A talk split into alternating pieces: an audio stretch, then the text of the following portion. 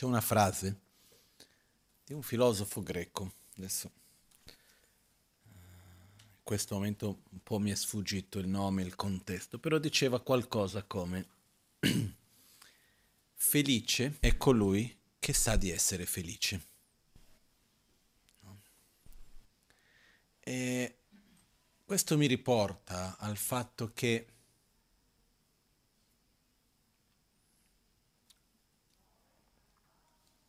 gran parte del nostro stato d'animo, se, siamo, se stiamo bene o se non stiamo bene, se siamo felici o se siamo tristi piuttosto che arrabbiati o qualunque stato d'animo sia essi, dipende in parte dalle situazioni in cui ci troviamo, dipende in parte dal nostro stato fisico, però dipende prevalentemente dal nostro stato mentale.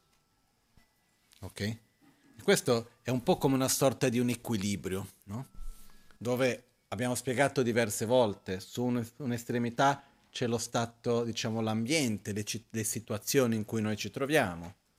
Dall'altra estremità c'è il nostro corpo, il nostro stato fisico e in mezzo c'è un pernio che è il nostro stato mentale. E quello che succede è che quando si perde l'equilibrio delle due parti, se il pernio è bello flessibile, riesce a muoversi e sempre mantenere l'equilibrio. Se il pernio centrale non è ben equilibrato, può anche essere con i pesi giusti nei due estremità che comunque cade. No? Questo in altre parole vuol dire quando c'è uno stato delle, dell'ambiente, ossia delle situazioni, il contesto in cui uno si trova che è abbastanza sano. In un corpo sano, però con una mente malata, è un po' come vivere l'inferno nel paradiso. Se in realtà va tutto bene, ma uno vive molto male. Quando uno si trova che o l'ambiente è malsano, o il corpo è malato, o tutti e due addirittura, però la mente è sana, è equilibrata, sta bene, uno riesce a ritrovare l'equilibrio, quindi è un po' come vivere il paradiso nell'inferno. Le situazioni sono difficili, ma uno riesce a star bene, no? E questo facendo un esempio un po' all'estremo, eh? Però mi ricordo una storia che mi piace tanto. È una storia reale. Io adesso purtroppo io con i nomi faccio sempre confusione. Però fatto sta che era il maestro di un amico che ho conosciuto, che una volta in Nepal qualche, circa otto mesi fa ero stato in Nepal e ho conosciuto questo monaco, mi raccontò la storia di questo suo maestro. E la storia è che questo monaco si trovava nel nord dell'India, parliamo degli anni 60, quindi poco dopo che i tibetani, che gran, tanti tibetani sono andati dal Tibet in India, e si trovava in una zona vicino al nord-nord dell'India, dove c'era una zona di montagna, vicino a delle foreste, si era messo lì a meditare. Lui era una sorta di caverna dove ogni circa sei mesi i suoi discepoli venivano e gli portavano da mangiare. La farina d'orzo tostata, che è il cibo fondamentale dei tibetani, che ha questa praticità perché si tosta l'orzo prima, si fa la farina dopo, quindi è già cucinata, basta mettere dell'acqua pronta per mangiare e uno si prende un tot chili di farina e dura per sei mesi, un anno senza problemi. Quindi ogni circa sei mesi gli venivano a portare del cibo. Arrivano un giorno e vedono che lui non è, non è nella sua caverna, che le cose sono state lasciate lì così come se lui dovesse tornare in qualunque momento, che lui non c'era, sono stati lì più di una settimana ad aspettarlo, lui non tro- torna e si sono detti, eh, sarà andato a prendere dell'acqua, sarà andato a prendere la legna, qualcosa, sarà stato ucciso da un animale selvatico. Perché in quella zona c'erano le tigri, c'erano dei serpenti enormi, era una zona comunque pericolosa. E tornano indietro in monastero, che era un'epoca, si chiamava Baksa, era nel nord dell'India, dove tutti i monaci arrivati dal Tibet nel 59, poi eh, il governo indiano li ha messi in una ex prigione era una prigione dell'epoca degli inglesi dove addirittura Mahatma Gandhi era stato messo per un certo periodo. E quindi questa prigione dismessa hanno accolto tutta la parte dei monaci che sono arrivati dall'India nel 59 ed erano qualche migliaia che si trovavano lì. Quindi ritornano lì, fanno tutte le cerimonie per il loro maestro deceduto ah, e così via. In realtà cosa è accaduto?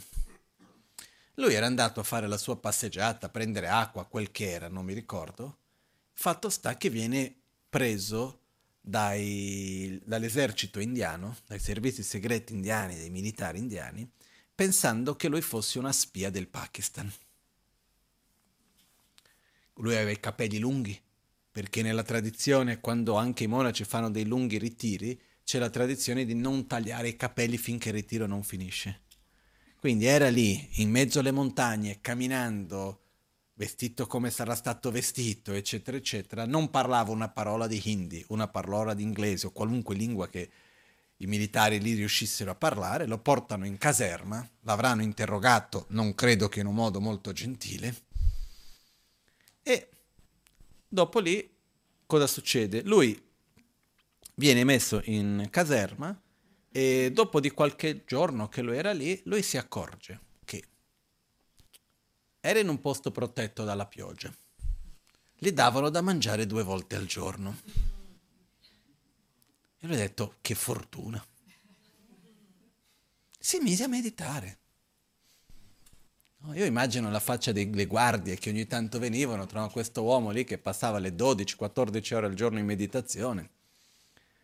E lui è rimasto così e sono passati due anni. Finiti due anni, a un certo punto vengono da lui e dicono guarda, puoi andare via. Aprono la prigione, lo portano fuori. Lui dice no, no, no, e lui torna indietro correndo. In senso lui dice guarda, io mica non ho finito ancora il mio ritiro. Eh. E lo portano fuori, lui corre dentro, e lo riportano fuori, lui ricorre dentro, finché a un certo punto, un po' disperati, i militari cosa fanno? Scelgono, fanno, preparano un letto per lui in una zona della caserma dove lui in qualunque momento potesse andare via. E le danno il posto lì e lui rimane per altri due anni. Passava tutta la giornata, ovviamente siamo in India dove la spiritualità è vissuta in un modo abbastanza diverso, quindi non è che uno che sta lì a meditare ci sta anche no? nella cultura, eccetera. E dopo un totale di quattro anni, un bel giorno lui si alza, ringrazia e va via. Ritorna camminando e ritorna al monastero d'origine. Quando lo vedono lì, quelli dicono è come se fosse ritornato dai morti, no? Eh, perché tutti erano altro che sicuri che lui fosse totalmente morto, quattro anni erano passati e lui ritorna lì. Questa storia che cosa ci riporta? Che prima di tutto io immagino cosa sarebbe successo se qualcuno di noi fosse nel suo posto. Tragedia. Perché? La paura, ma cosa stanno facendo? Ma questo non è giusto, ma io come mai sono qua? Io ero lì a fare il mio ritiro in silenzio, ma io cosa c'entro con una spia del Pakistan? Ma io non ho nulla a che fare con questo, ma questo non deve essere così. Chiamate l'ambasciata piuttosto che poi non chiamano nessuno e tu stai lì. Altro che ritiro, uno rientra a familiarizzarsi con la paura e la paranoia altro che meditare su qualcos'altro, no? Invece lui ha visto ha detto, oh che bella opportunità, che bella opportunità che ho. No? E questo mi riporta a questo concetto che al di là della situazione in cui ognuno di noi si trova, ci sono delle caratteristiche fisiche, il freddo, il caldo, la fame, cosa uno mangia o meno, ci sono delle caratteristiche, chiamiamo così, oggettive, fisiche. Però quanto grande è l'influenza della nostra mente su come noi viviamo quella situazione? Di 0 a 10? 3? 8? Un 8 almeno? O no? Perciò, e questo per me è un esempio di una situazione che secondo me la gran maggioranza di noi avrebbe vissuto malissimo, e lui l'aveva vissuta bene. Addirittura quando ha finito ha detto no, voglio rimanere. No? E è andato via che stava bene. E questo ci porta a un altro concetto importante. Per la nostra felicità, per il nostro stato di benessere, più sono le condizioni che noi mettiamo per la nostra felicità, più fragile diventa la nostra felicità. Ok? Io sono sicuro che nessuno di noi che è qui vive in una prigione all'interno della quale non sa neanche perché si trova, dove non può spiegare nulla a nessuno, che è messo lì così. Però allo stesso tempo ognuno di noi sicuramente ha delle situazioni che non sono come uno vorrebbe che fossero. Sicuramente ci sono delle situazioni per ognuno di noi che piacciono e situazioni che non ci piacciono e così via. Però Abbiamo le condizioni per essere felici. Da un livello materiale, nel senso che ci manca da mangiare, passiamo freddo, non possiamo affrontare il dolore, ci abbiamo qualcosa a un livello, diciamo, materiale, fisico, che non ci permette di essere felice, o la nostra felicità è principalmente basata su come noi viviamo quello in cui ci troviamo. E ci sono due aspetti fondamentali. Un aspetto riguarda, come posso dire, noi abbiamo un attaccamento enorme a un'immagine idealizzata di come le cose dovrebbero essere. io creo la mia propria immagine bella, molto accurata, molto fatta con amore, di come la cosa dovrebbe essere anche dell'altra persona. Eh? Io ti voglio così bene che faccio tutta un'immagine di come tu dovresti essere. Ma cosa succede quando tu non corrispondi? Cosa succede quando la situazione non è così come secondo me dovrebbe essere? Di solito rimaniamo male di solito quello che noi diciamo è c'è qualcosa che non va. Questo non dovrebbe essere così. Perché? Ah, perché a me non fa comodo. Ah, perché um, per il, sarebbe meglio se fossi così piuttosto che cos'ha. Ma dalla mia prospettiva, prima di tutto. Però noi ci aggrappiamo a questa immagine idealizzata di come la, le persone, le situazioni dovrebbero essere, come noi ci aspettiamo che qualcosa sia, e quando non corrisponde vuol dire che le cose non vanno bene. Ok? Non so se qualcuno mi ha mai detto qualche volta, tu non dovresti essere così. Non so se è mai capitato. E cosa rispondiamo quando qualcuno ci dice tu non dovresti essere così? Mi dispiace. Se io sono è perché posso, e la vita mi ha portato a essere così. Se a te non ti piace come io sono, mi dispiace per te. Uh, però io sono come sono, o no?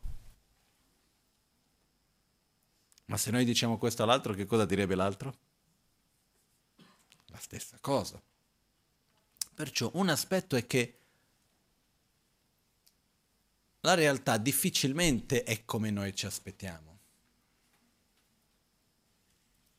Difficilmente le cose vanno come noi aspettiamo, difficilmente le persone corrispondono perfettamente a quello che secondo noi dovrebbe essere. Perciò esiste un'attitudine fondamentale che io ritengo come una sorta di umiltà perché dire come le cose dovrebbero essere per me è una forma di arroganza, dove io so come dovrebbe andare. Ma chi sono, chi sono io per dire come dovrebbe essere? Ma chi sono io per dire tu, come tu dovresti essere? Io lo massimo che posso dire è come secondo me mi sembra che sarebbe meglio. Ma sulla base di quale varianti? Perciò esiste un'umiltà nel guardare il mondo intorno a noi e non proiettare sulle persone, sulle situazioni, la nostra immagine idealizzata di come secondo noi la cosa dovrebbe essere. Se noi riusciamo a fare questo, già qui abbiamo una bella libertà. Perché una delle cose che più ci condiziona e che genera frustrazione, avversione, sofferenza con tante modalità diverse, è questo attaccamento a come le cose dovrebbero essere, che poi si trasforma all'attaccamento a come le cose avrebbero dovuto essere. Passano 30 anni e sono ancora lì a soffrire, perché quella volta lì tu hai detto invece non hai fatto perché hai fatto così, avresti dovuto fare cos'ha? Perché è capitato questo, ma vedi non avrebbe dovuto succedere in questo modo, perché guarda tutto quello che mi è successo dopo ed è colpa di quella cosa lì. E uno rimane, rimane, no? Ossia, noi andiamo a risoffrire il passato. Poi abbiamo la paura che il futuro non corrisponderà con l'immagine idealizzata che noi abbiamo. E se le cose non vanno come io voglio? Sicuramente non andranno. E se succede qualcosa? Sicuramente succede qualcosa. Il problema non è se succede qualcosa, il problema è ho i mezzi per affrontarlo, no? E se non va tutto bene? Ma è impossibile che vada tutto bene. Tutto bene? Non so se avete mai visto andare tutto bene.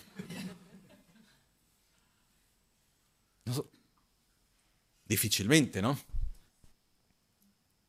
Guarda che io conosco gente di ogni genere e ho visto persone meravigliose e non ho mai visto andare tutto bene a qualcuno.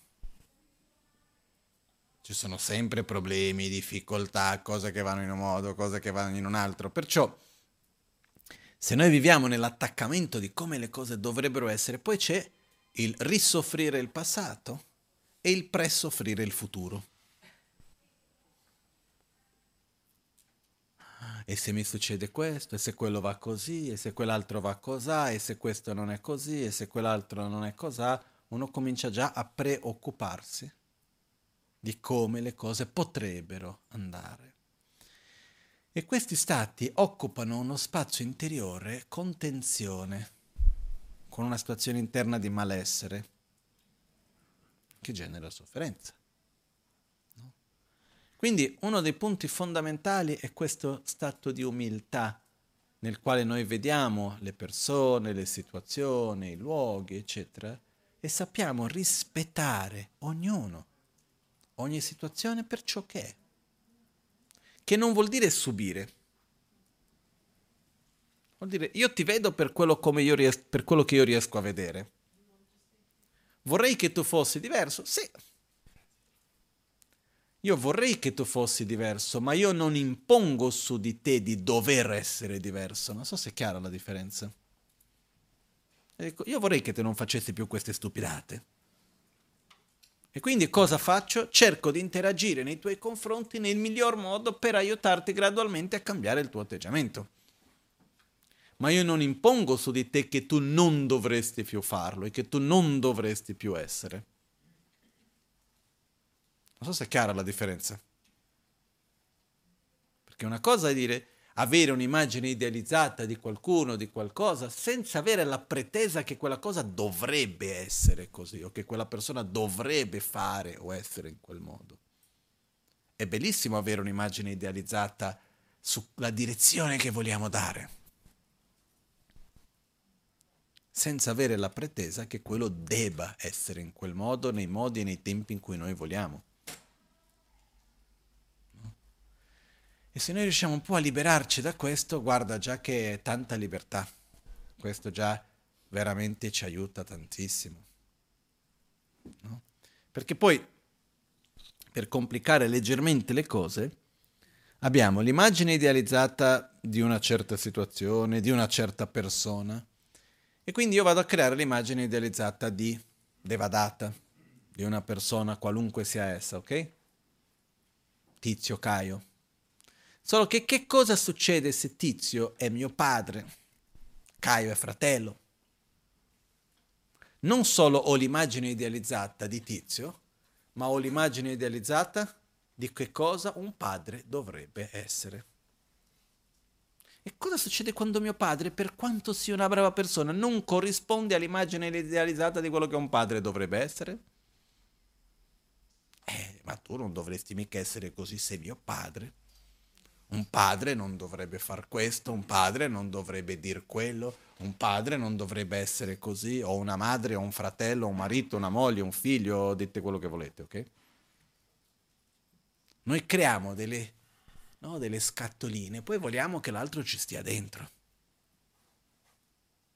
Solo che queste scatoline che noi creiamo sono idealizzate. È un po' come ogni tanto io sento, ma questo in famiglia non dovrebbe accadere. Scusate. Ma se c'è un luogo che accade di tutto di solito è in famiglia. In famiglia non si dovrebbe litigare. Sarebbe bellissimo. Sarebbe molto meglio che non si litigasse in famiglia. Però avete mai visto una famiglia dove nessuno non si è mai litigato? Perché poi alla fine dei conti avere armonia fra le persone vuol dire, vuol dire avere armonia fra i veleni mentali di ognuno c'è un giorno che uno è geloso, l'altro è attaccato, è arrabbiato, poi c'è quello che ha l'invidia, poi c'è quello che ha l'arroganza e si sommano le cose. Eh? Perciò noi, noi, abbiamo un'immagine idealizzata di padre, di madre, di fratello, di amico e così via. Quindi noi ogni tanto anche non solamente abbiamo l'immagine idealizzata della persona, ma anche della categoria in cui quella persona si trova. E diventa pesante questa cosa. Per questo uno degli esercizi interessanti da fare è cercare di vedere la persona al di là della categoria a cui appartiene. Prima di tutto sei una persona, poi sei anche mio padre, mia madre, mio fratello, amico, moglie, quel che sia. Però prima di tutto ti vedo per, quello, per una persona con eh, le sue paure, le sue gioie, eh, la sua vita, i suoi traumi, con tutto quello che c'è dietro. E poi, per caso, sei anche mio padre, mia madre, eccetera. E io non ho mai visto un padre perfetto, una madre perfetta e così via. Mai visto. Per quanto che ho visto dei padri bravissimi, delle madri bravissime, con tutto il mio rispetto. Però perfetti non li ho mai visti. In nessun contesto. Perciò più noi siamo attaccati a un'immagine idealizzata di qualcosa, più fragile diventa la nostra felicità. Più noi riusciamo a navigare con le onde. No? Le onde intendo dire le condizioni che si manifestano, le interazioni con gli altri, con tutto quello che c'è intorno a noi, più riusciamo a navigare insieme, no? a surfare, a seguire il l'onda, più solida la nostra felicità. Questo è un aspetto fondamentale. Un altro aspetto che viene insieme è che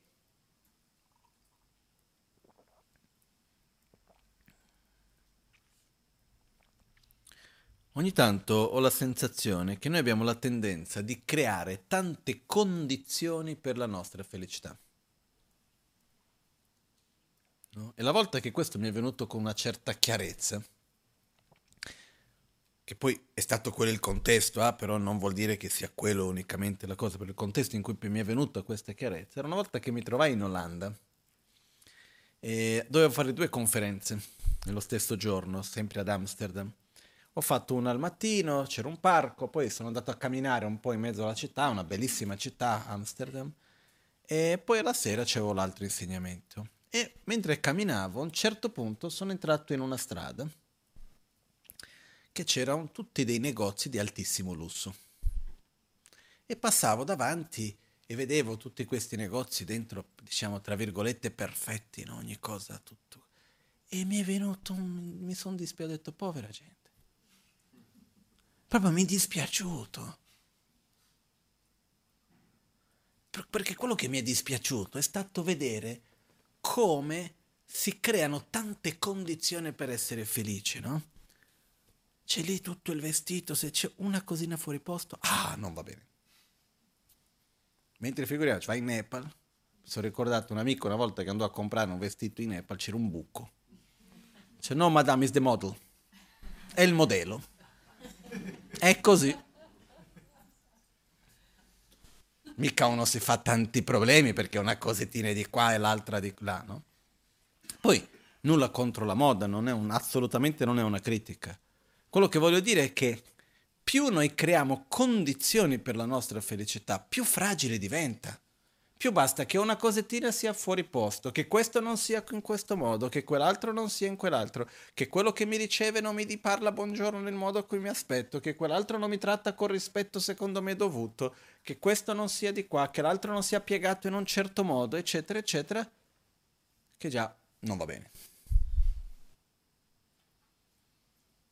Ma se noi andiamo a vedere quante sono le condizioni che noi mettiamo per la nostra felicità, molto spesso diverse. E, ehm, è importante per noi anche vivere delle esperienze dove vediamo che anche senza diverse di queste condizioni che noi imponiamo è possibile star bene. Io ho avuto diverse esperienze di questo genere anche portando altre persone. Quando siamo stati in Amazzonia o in Tibet, in posti dove le condizioni che per noi sono pr- praticamente fondamentali, che avere la nostra privacy, avere il proprio posto dove dormire, la mia camera dove dormire, avere il mio bagno. No? Io mi ricordo una volta in Tibet, siamo arrivati a questo monastero, il monastero di Demo a circa 5.000 metri, erano già tutti un po' storditi dall'altitudine. Poi arriviamo, eravamo in tanti per loro per accoglierci, quindi c'erano delle camerate con circa 15 per camera, però letteralmente non c'era spazio per mettere una valigia fra un letto e l'altro, che erano i materassi per terra, uno attaccato all'altro totalmente, no? E c'erano lì, eravamo in un'ottantina di persone circa, fra le varie camerate, così c'era chi dormiva in corridoio fuori, uh, io dormivo in camera con la Magancini e altri quattro, perché non c'era tanto spazio solo che il bagno era uno. Ma non solo il bagno era uno, che bagno, eh, non c'era l'acqua, eh, tut- e poi c'era il discorso che per arrivare in bagno uno dice ok, vabbè, già un bagno. Al mattino presto, quando uno si svegliava, fuori, perché era una sorta di terrazza coperta, dove c'era la camera della Magancin che ero insieme, e poi vicino altre camere c'è una sorta di spazio aperto e appena fuori c'era il bagno. Si riempiva di gente già prima dell'alba, ma parlo di centinaia e centinaia di persone che uno per passare non riusciva neanche, che erano le persone che volevano le benedizioni di Lama Ganchen. E finché lui non dava le benedizioni a quelle qualche 400-500 persone che erano lì, non si muovevano. Eh? Quella volta lì siamo stati in cinque giorni, ha dato le benedizioni a circa 70.000 persone, eh, dalla mattina alla sera, tutto il giorno. Solo che uno si svegliava al mattino, già c'era un solo bagno. Per arrivare doveva passare, sgomitare in mezzo a questi tibetani nomadi tosti che erano lì, che non si muovevano di un centimetro, per riuscire ad arrivare, aprire la porta, spingere, arrivare in bagno. Quindi situazione di disa- forte disagio. Ma alla fine, al quinto giorno, nessuno voleva andare via. Tutti stavano bene, nessuno si lamentava più della mancanza del bagno, piuttosto che sembrava quasi una superflu- qualcosa di superfluo. Sto un po' esagerando, eh? Però fatto sta che diverse delle persone che erano lì hanno commentato sono stati fra i giorni più belli della mia vita. Stavo bene. Okay. E perciò quello che succede è che quando il nostro essere viene nutrito in altri modi. In realtà, tante delle condizioni che noi ci mettiamo non sono così importanti, sono superflue. Però quando noi ci imponiamo queste condizioni costantemente, quando non ci sono sembra che c'è qualcosa che manchi e che noi non possiamo star bene. Io non posso star bene perché ah, non ho questo, perché non ho quell'altro, perché questo non è così, perché mi manca di qua, perché quell'altro di là e noi costantemente andiamo ad creare ed aggiungere delle condizioni per la nostra felicità. E questo è un qualcosa che io invito ognuno a riflettere un po' per se stesso, di guardare e vedere quali sono le condizioni che io alla fine impongo per la mia propria felicità.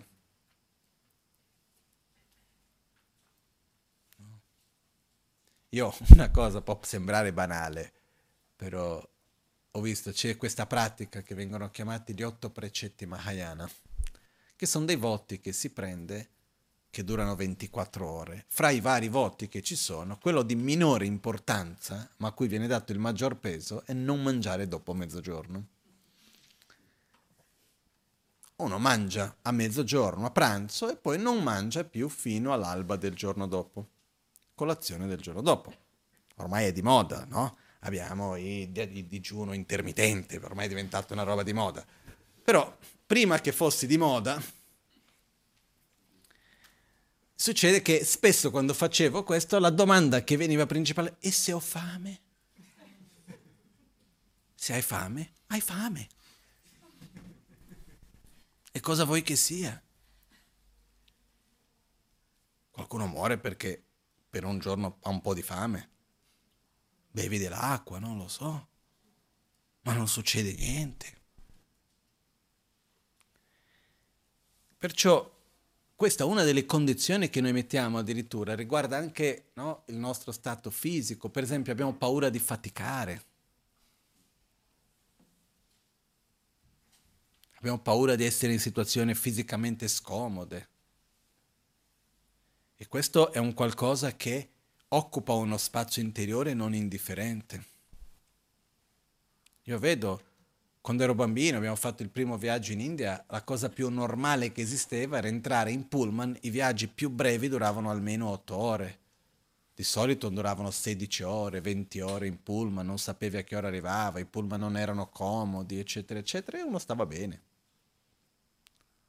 Quando uno si mette delle condizioni, non importa, la sensazione che ho è che più i mezzi di trasporto sono comodi, ma più aumentiamo le condizioni necessarie per star bene, sembra che non basti mai. Sembra che serve sempre qualcosa di più. No? quindi quello che voglio arrivare è che è importante per ognuno di noi riflettere, osservare, quali sono le condizioni che noi imponiamo alla nostra propria felicità. Di queste condizioni, quali sono realizzabili e quali sono un'illusione.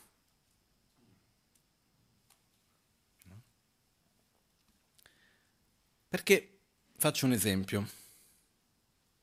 Quando noi facciamo un progetto o qualcosa, vogliamo che le cose vadano bene o no? Sì. Può succedere che qualcosa non va come noi ci aspettiamo.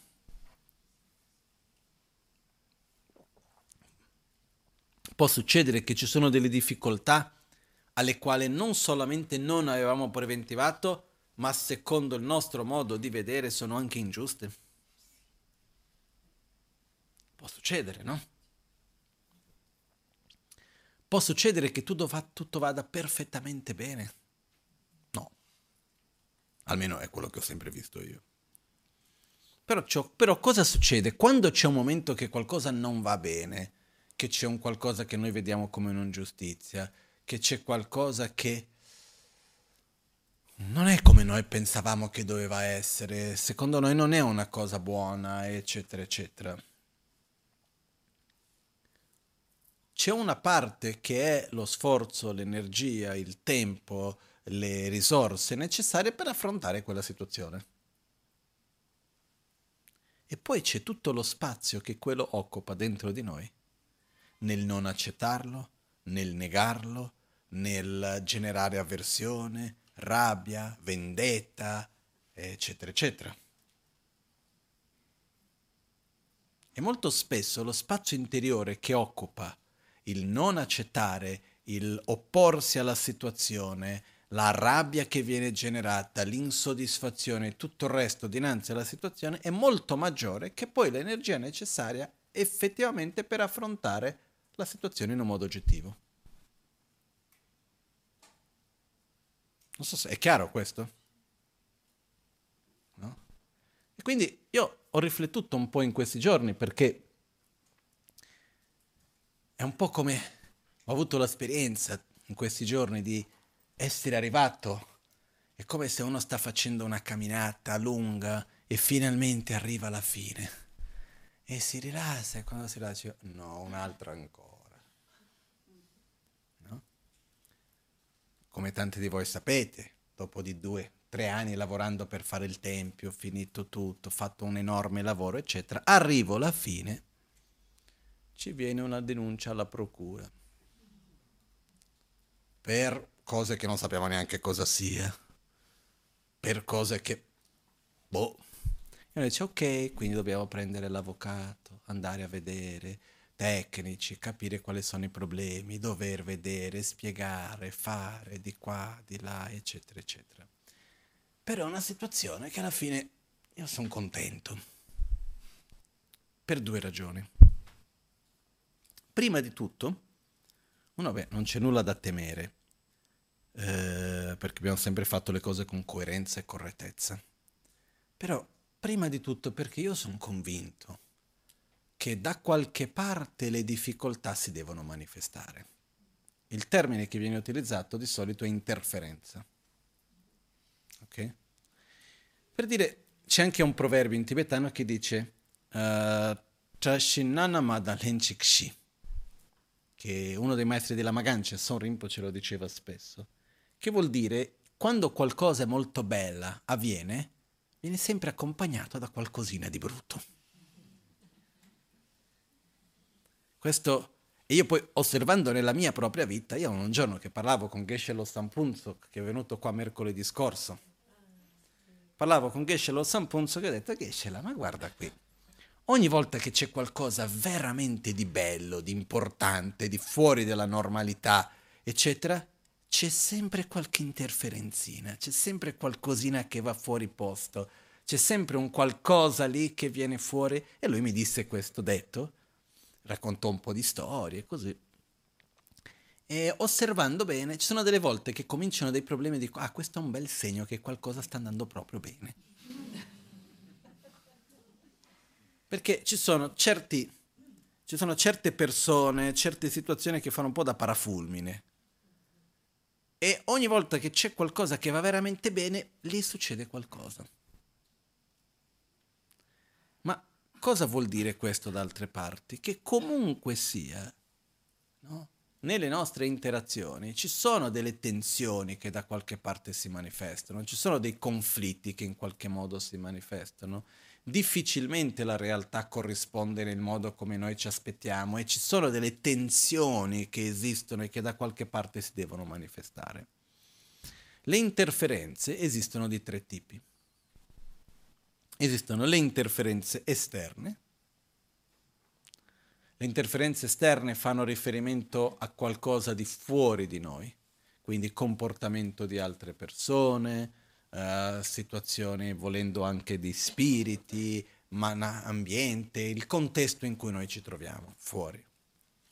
Abbiamo le interferenze interne che fa riferimento ai nostri pensieri, quindi per esempio la paura, la tristezza, l'ansia, la rabbia, stati interiori che non ci permettono di raggiungere un certo stato o di fare qualcosa perché un'interferenza è qualcosa che ci met- si mette di traverso e che non ci permette di fare quello che noi intendiamo fare. Ok? O essere quello che intendiamo essere. Perciò l'interferenza interna sono stati interiori, principalmente. Però anche fra l'interferenza esterna, per esempio, esistono due tipi. Esistono le interferenze esterne esterne e le interferenze esterne interne. Le interferenze esterne esterne è per esempio in una famiglia se c'è un problema fuori dalla famiglia. Qualcuno, un vicino, piuttosto che. Un'interferenza esterna interna è quando invece riguardo la famiglia è interno, riguardo l'individuo è comunque esterno perché non è nella propria mente. Ma per dire è molto più difficile eh, superare un conflitto dentro della famiglia, dove ci sia un forte litigio fra due o tre persone all'interno della famiglia, che dover affrontare un conflitto esterno alla famiglia. Perché poi quando c'è un conflitto esterno, i membri della famiglia di solito diventano più uniti. Ok? Perciò questi sono già due tipi di interferenze che ci sono. Poi ci sono le interferenze segrete. Le interferenze segrete sono le cose che appaiono come qualcosa di positivo, però che poi non permettono di realizzare quello che uno vuole o raggiungere un certo stato. Quindi uh, è qualcosa dove cerchiamo di fare un esempio.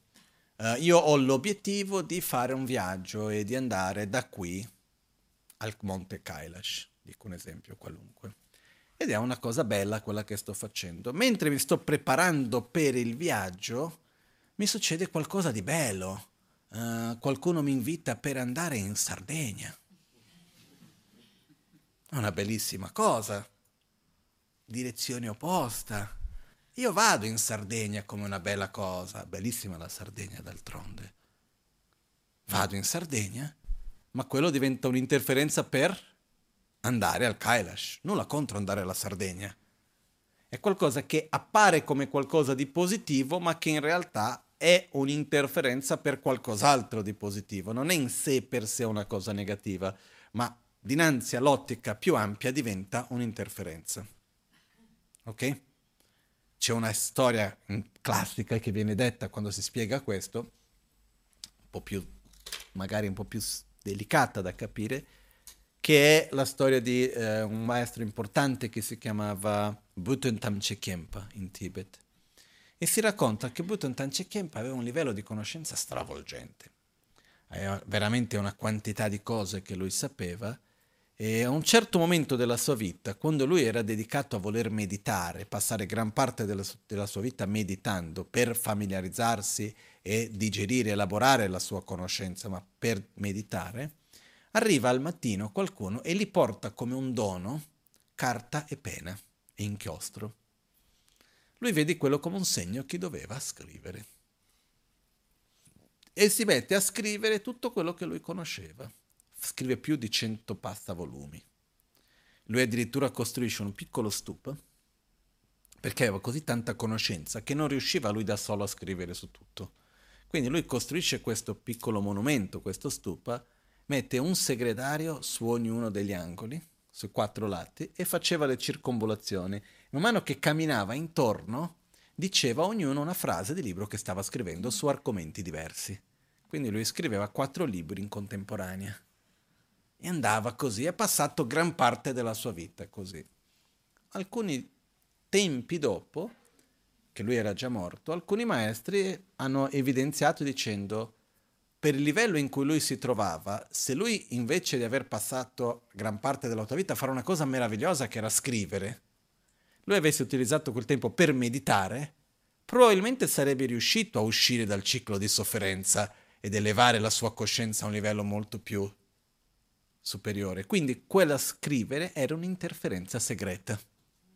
Era qualcosa di positivo in sé per sé, però dinanzi a qualcosa di ancora più importante è diventato un'ostruzione. Ok? Però che cosa succede? Qual è il vero pericolo? Vedere la interferenza non come interferenza, ma come qualcosa da seguire.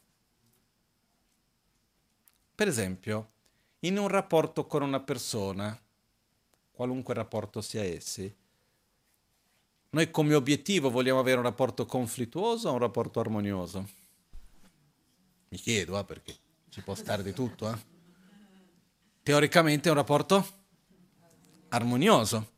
Quindi se in mezzo a questo rapporto mi viene un sentimento di rabbia, o di invidia, o di gelosia, quello Va verso l'armonia o è un'interferenza per un rapporto armonioso? È un'interferenza.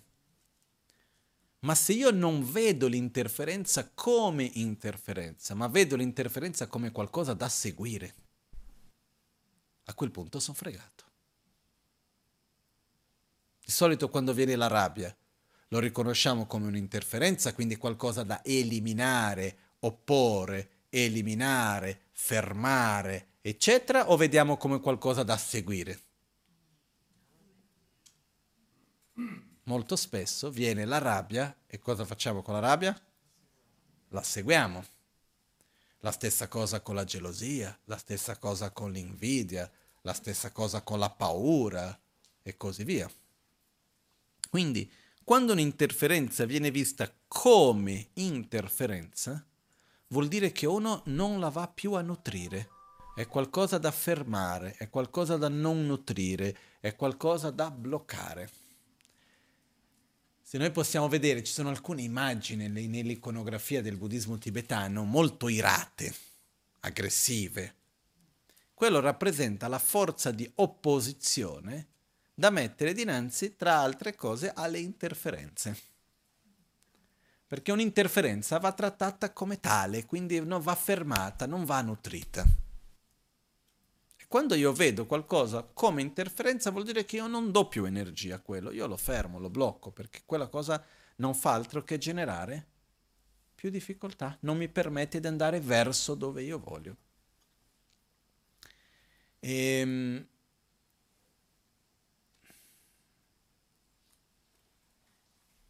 Questo mi fa ricordare una cosa, così una parentesi in mezzo però interessante, che si collega con quello che abbiamo appena detto prima.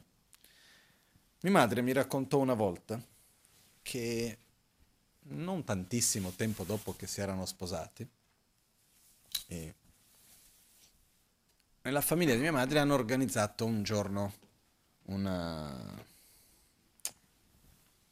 un, vi- un viaggio di famiglia al mare non era il contesto più, più equilibrato per, la, per tutta la famiglia, mettiamo così.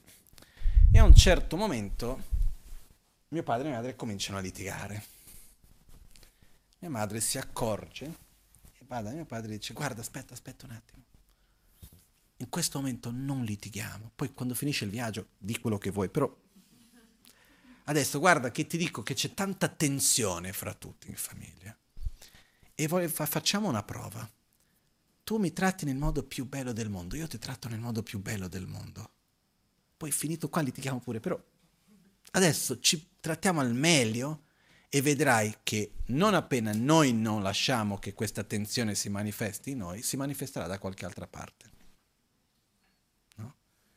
E stavano per entrare in conflitto, invece hanno entrato in questo quasi come un gioco e non ci è voluto poche ore dopo, un'altra parte in famiglia c'è stato un, un litigio e da qualche parte puff, si è scoppiato lì. E sono delle situazioni che finché non c'è una tensione che si scoppia da qualche parte, come se non ci fosse, uno non potesse rilassarsi, da qualche parte quella tensione deve andare.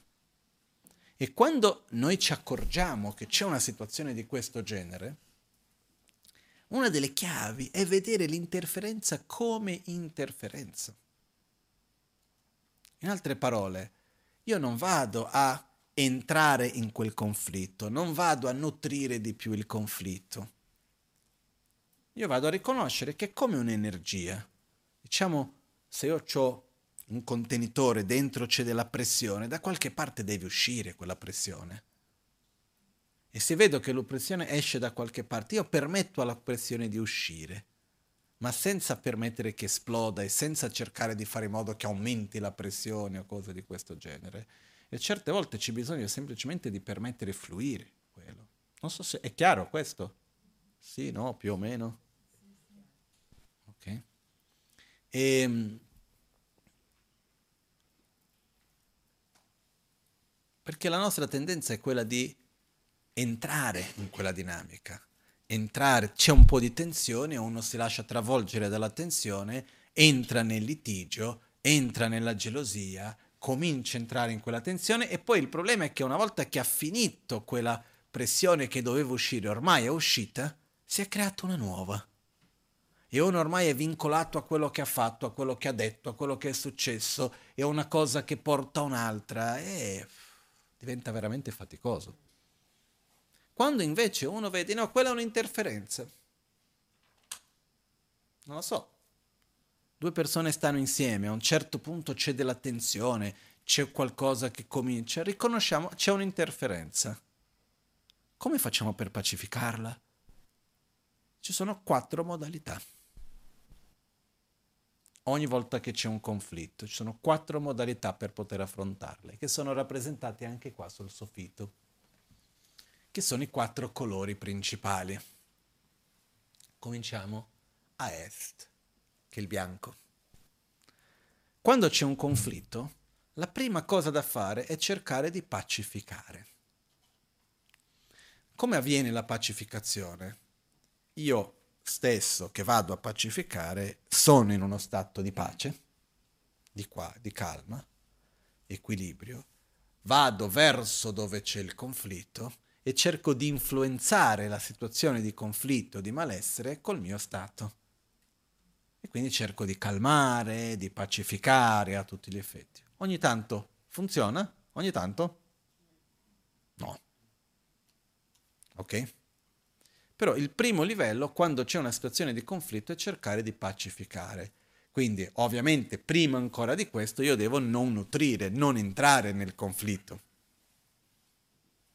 Però non solo non entro nel conflitto, cerco di pacificare il conflitto. Ed è interessante vedere che per pacificare il conflitto, chi pacifica deve essere già in pace. Non so se avete mai cercato di pacificare qualcuno stando quasi più nervosi dell'altro che volete pacificare. Ma stai calmo! Di solito non funziona in quel modo, no? Invece, quando c'è una situazione di tensione e arriva qualcuno che è veramente in equilibrio, la sua presenza ha un potere di calmare, di pacificare in se stesso. Ok? Certe volte, anche quando la persona, un, se stesso, è in uno stato di equilibrio, di pace, cerca di pacificare il conflitto, ogni tanto non si riesce. Il conflitto è troppo forte. A questo punto c'è la seconda azione, che è rappresentata a sud del colore giallo, che rappresenta il potere di incremento. Vuol dire io non riesco a pacificare il conflitto, però riesco a incrementare qualcosa di positivo. Quindi non parlo dell'argomento, non cerco di entrare a pacificare quella tensione, ma vado a mettere energia su qualcos'altro che invece è bello, è piacevole, è positivo e l'altra persona entrando in contatto con quello di bello, di positivo, di piacevole, si va a disconnettere da quella tensione, permettendo successivamente di pacificarlo. Ok? Abbiamo una tensione, si cerca di pacificare, non si riesce, andiamo a mangiare qualcosa di bello. Fa buono, facciamo qualcosa che ci piace. Uh, io ho visto tante persone, per esempio, c'era, conosco persone che quando c'era del conflitto andavano ad andare in bicicletta insieme, piuttosto che persone che vanno a fare una passeggiata, piuttosto che persone che fanno qualunque cosa che sia essa che sia piacevole. Ok? Perciò incrementare qualcosa di bello, che vuol dire metto l'energia in qualcosa di piacevole, di positivo, quindi tolgo l'attenzione dal conflitto per poter dopo sciogliere un po' per poter pacificare. Ok? Ogni tanto questo non basta. A questo punto si deve andare alla terza azione, è un, è un crescendo eh, della forza dell'azione. La terza azione, che è rappresentata a ovest dal colore rosso, viene chiamata l'azione, tradotto solito come potere, ma secondo me è più la, l'azione di influenza o di meglio ancora di seduzione. Io non riesco a pacificarti, io non riesco a incrementare, a cercare di portarti verso un'altra strada tramite una cosa bella insieme, non mi vuoi ricevere da me, non vuoi accettare qualcosa, io vengo a mangiare con te ma perché guarda quello che c'è, eccetera, eccetera. A questo punto devo cercare di sedurre. La seduzione avviene tramite due strade possibili o tramite la, la seduzione che viene fatta con un premio.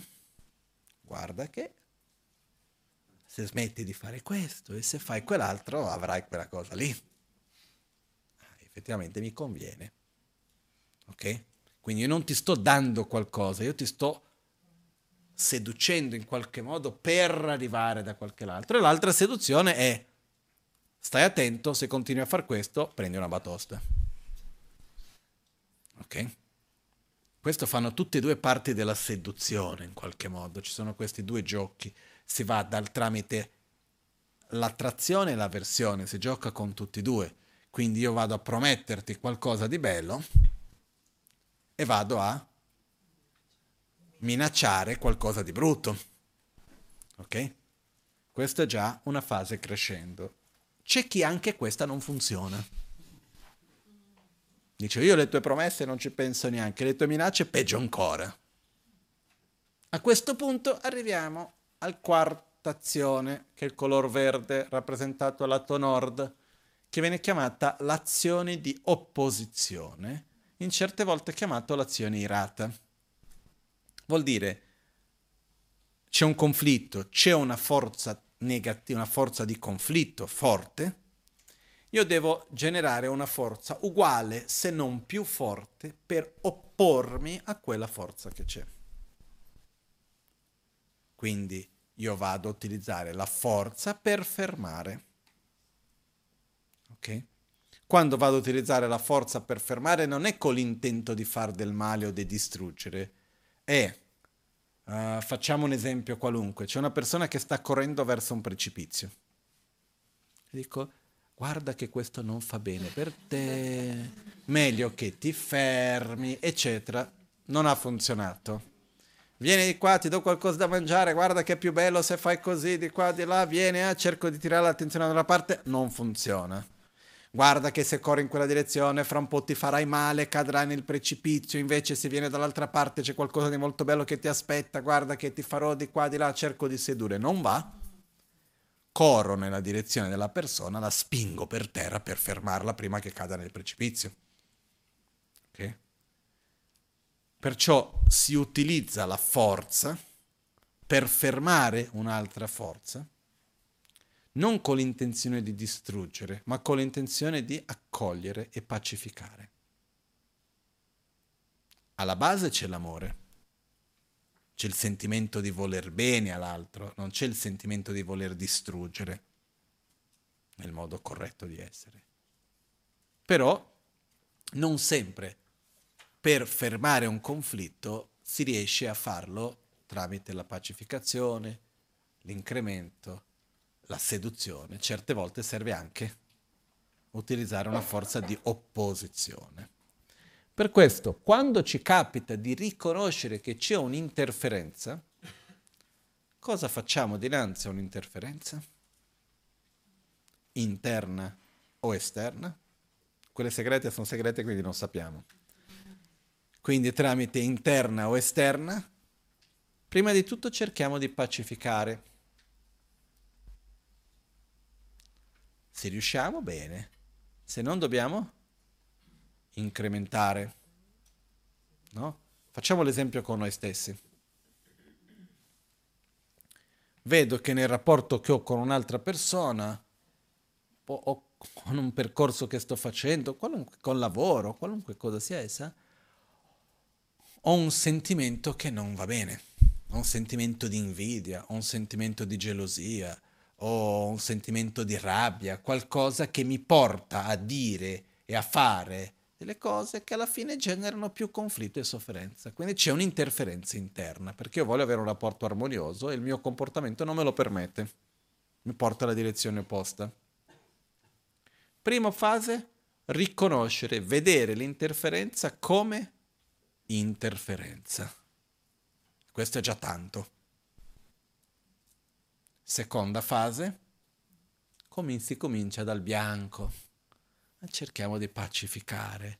Quindi non voglio più seguire questa attitudine, non la voglio nutrire, quindi cerco di faccio uno sforzo per generare un sentimento opposto, per calmarmi, non seguire quello, ogni tanto basta.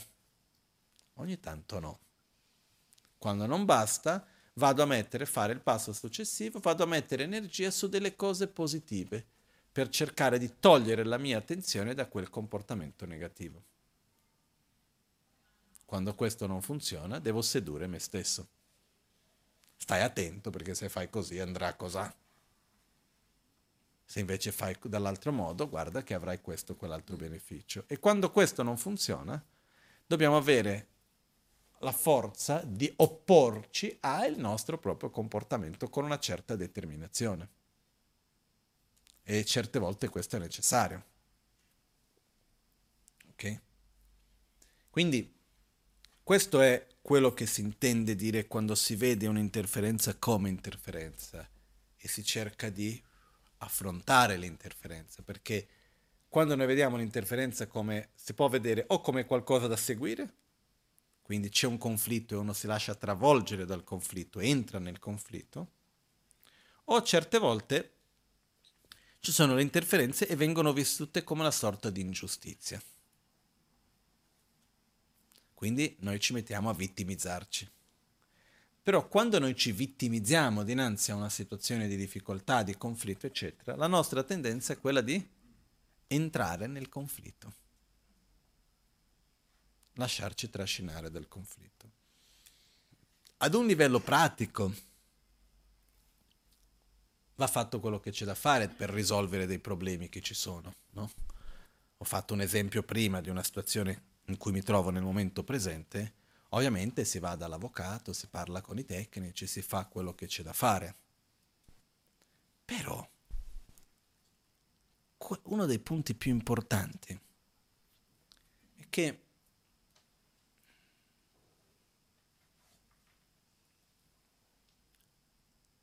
come posso dire?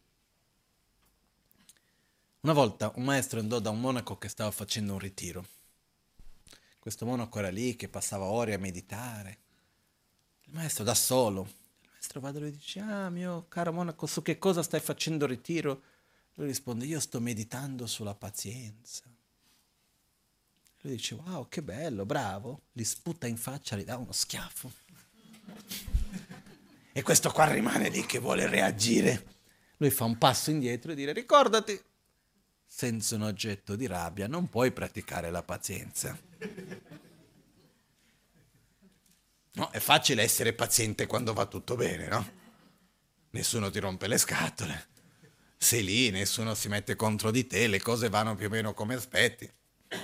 Quando è che dobbiamo veramente praticare la pazienza? quando ci troviamo dinanzi a situazioni che sono più difficili. Dov'è che c'è da praticare la compassione? Dov'è che c'è da praticare l'amore incondizionale? Nella vita di tutti i giorni, nelle situazioni più, anche quelle più difficili, perché è facile amare quelli che dicono che bravo, che carino che sei.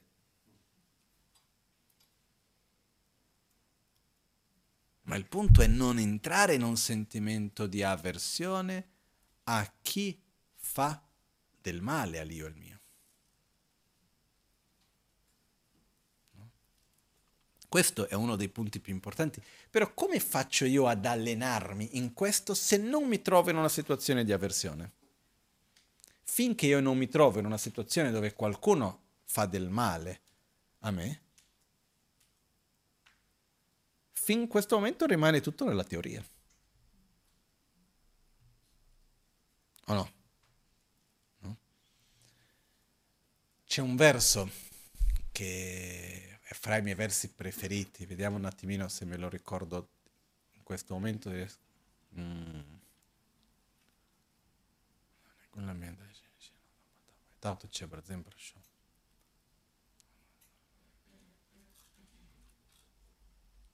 dala shingi chato gi shekur la so mirik pe kyongarang ki lemba dan gyaga shen la bilwar sho dāla shēngi pēndā pām rewa chewa kāngshī gi shintu mīrik, shintu mīrik uh, chena yang shenyan tamba tawar sho. Quando altri, dalla shēngi, presi dall'invidia, dalla shēngi chato gi shekur lasso mirik pes, mi dovessi trattare con atteggiamenti scorretti, con aggressività verbale, aggressività fisica, o altri comportamenti aggressivi nei miei confronti, c'è con la Sumirik Pes? Dalla Shingra che Shekurlato Mirik Pes poi adesso mi sto un attimo confuso però dice eh, possa io vedere quella persona come la mia guida suprema. Ok? E poi c'è un'altra parte del verso che dice possa io prendere su di me la sconfitta e offrire la vittoria. Qua possiamo passare delle ore a spiegare questo, ma in poche parole. Il mio obiettivo maggiore, e nel mio caso è anche il mio obiettivo, però lo dico in un senso più generalizzato per tutti noi in questo sentiero, il nostro obiettivo è quello di riuscire a uscire dal nostro ciclo di, veleni mentali e azioni negative, uscire dalla nostra propria sofferenza. Le situazioni che noi viviamo intorno a noi, sono simili a uno specchio che fa vedere quello che c'è dentro di noi.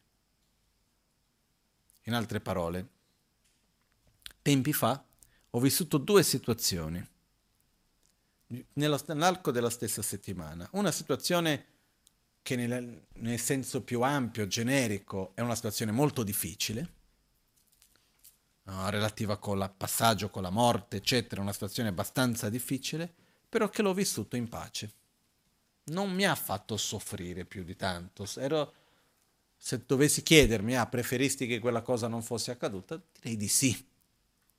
Però mentre accadeva e dopo che è accaduta non sono rimasto con nessun tipo di dolore, di malessere, non mi ha creato nessuna situazione interna di malessere a tutti gli effetti.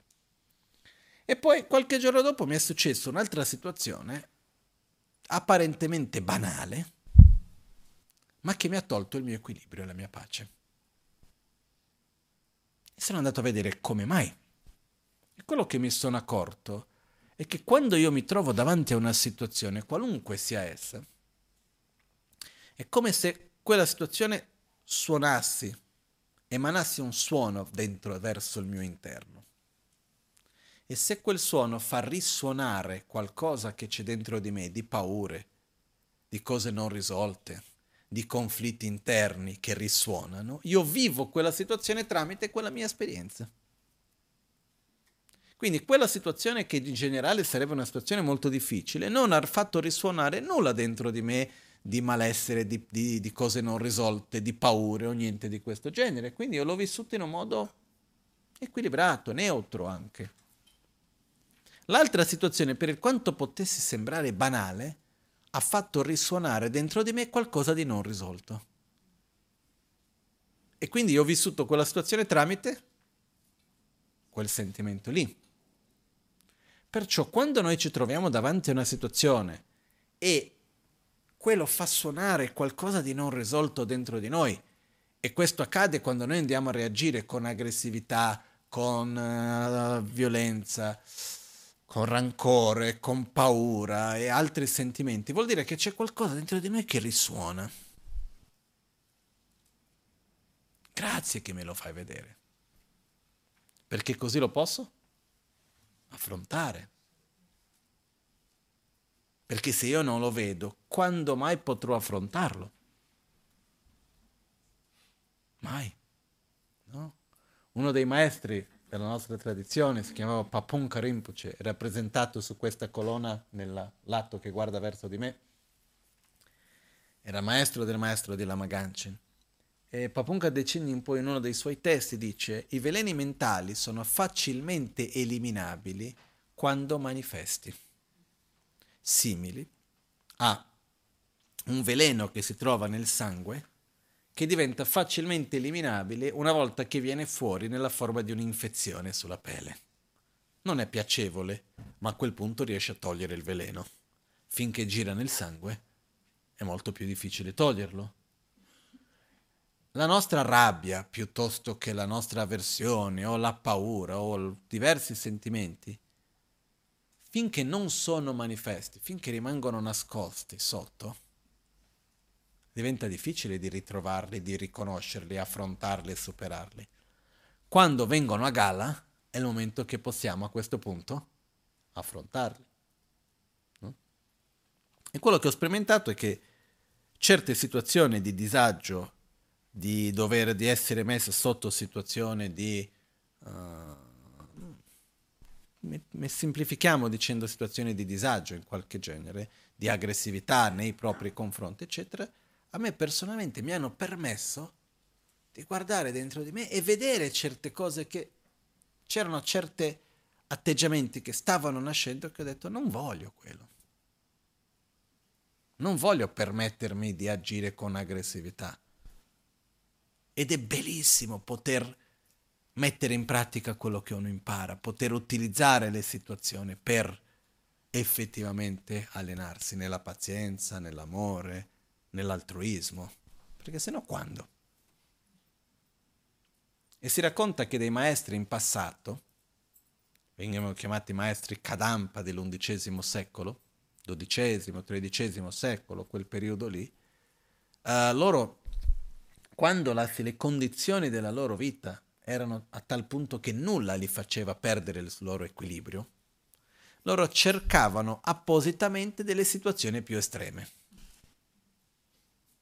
Quindi andavano in luoghi dove cercavano che qualcuno li facesse del danno, che facessero... Qual- cercavano delle situazioni più estreme per vedere se c'era qualcosa dentro di loro che non avevano visto ancora per cercare di mettere in pratica ancora di più l'amore, la pazienza, eccetera. Io dico, non c'è bisogno di andare a cercare situazioni. Immagino che per la maggioranza di noi ci sono situazioni che non sono piacevoli o no. Però come io lo affronto è una scelta mia.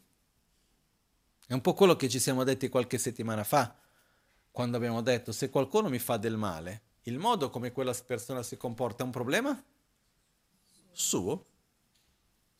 Come io lo affronto è un problema mio. Ma non nel senso che me ne frego dell'altra persona, nel senso che io non posso fare per l'altra persona, un problema suo proprio perché solo la persona stessa può risolverlo. Però molto spesso noi viviamo come l'altro si comporta come un problema nostro. Ed è un'enorme fregatura perché tanto non lo possiamo risolvere ma guarda qua cosa ha detto, come ha fatto, ma come si permette, ma non avrebbe dovuto, ma perché, ma perché di qua, ma perché di là, che ne so io perché. Perché? Perché nella propria ignoranza crede che questo è il miglior modo. Ma io come mi pongo? Questo dipende da me. E una delle cose per me più importanti in assoluto è non distinguere, non separare la nostra vita quotidiana dal nostro percorso spirituale.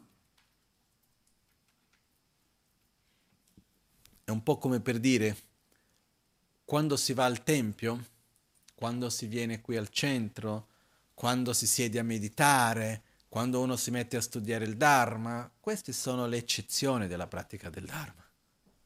Sono i momenti per rigenerare la forza, per ridare la direzione, eccetera. Ma noi dobbiamo praticare il Dharma quando siamo nel lavoro, quando siamo nei momenti con la famiglia, quando siamo in mezzo al traffico, quando siamo in qualunque situazione ci troviamo nella nostra quotidianità.